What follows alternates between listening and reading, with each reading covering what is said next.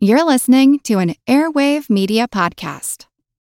Say goodbye to your credit card rewards. Greedy corporate mega stores, led by Walmart and Target, are pushing for a law in Congress to take away your hard earned cash back and travel points to line their pockets. The Durbin Marshall credit card bill would enact harmful credit card routing mandates that would end credit card rewards as we know it. If you love your credit card rewards, tell your lawmakers hands off my rewards. Tell them to oppose the Durbin Marshall credit card bill.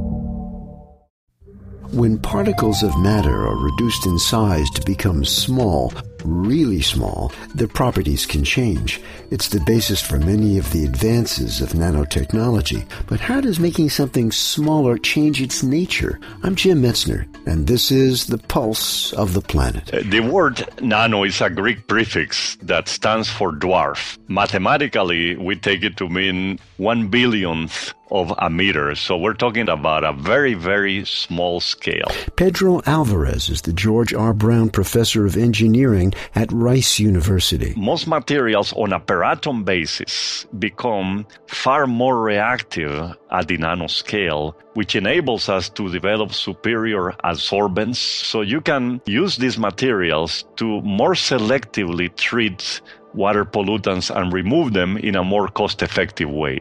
Much of the extraordinary properties that are exhibited at the nanoscale relates to the very high surface to area ratio nanomaterials are essentially all surface.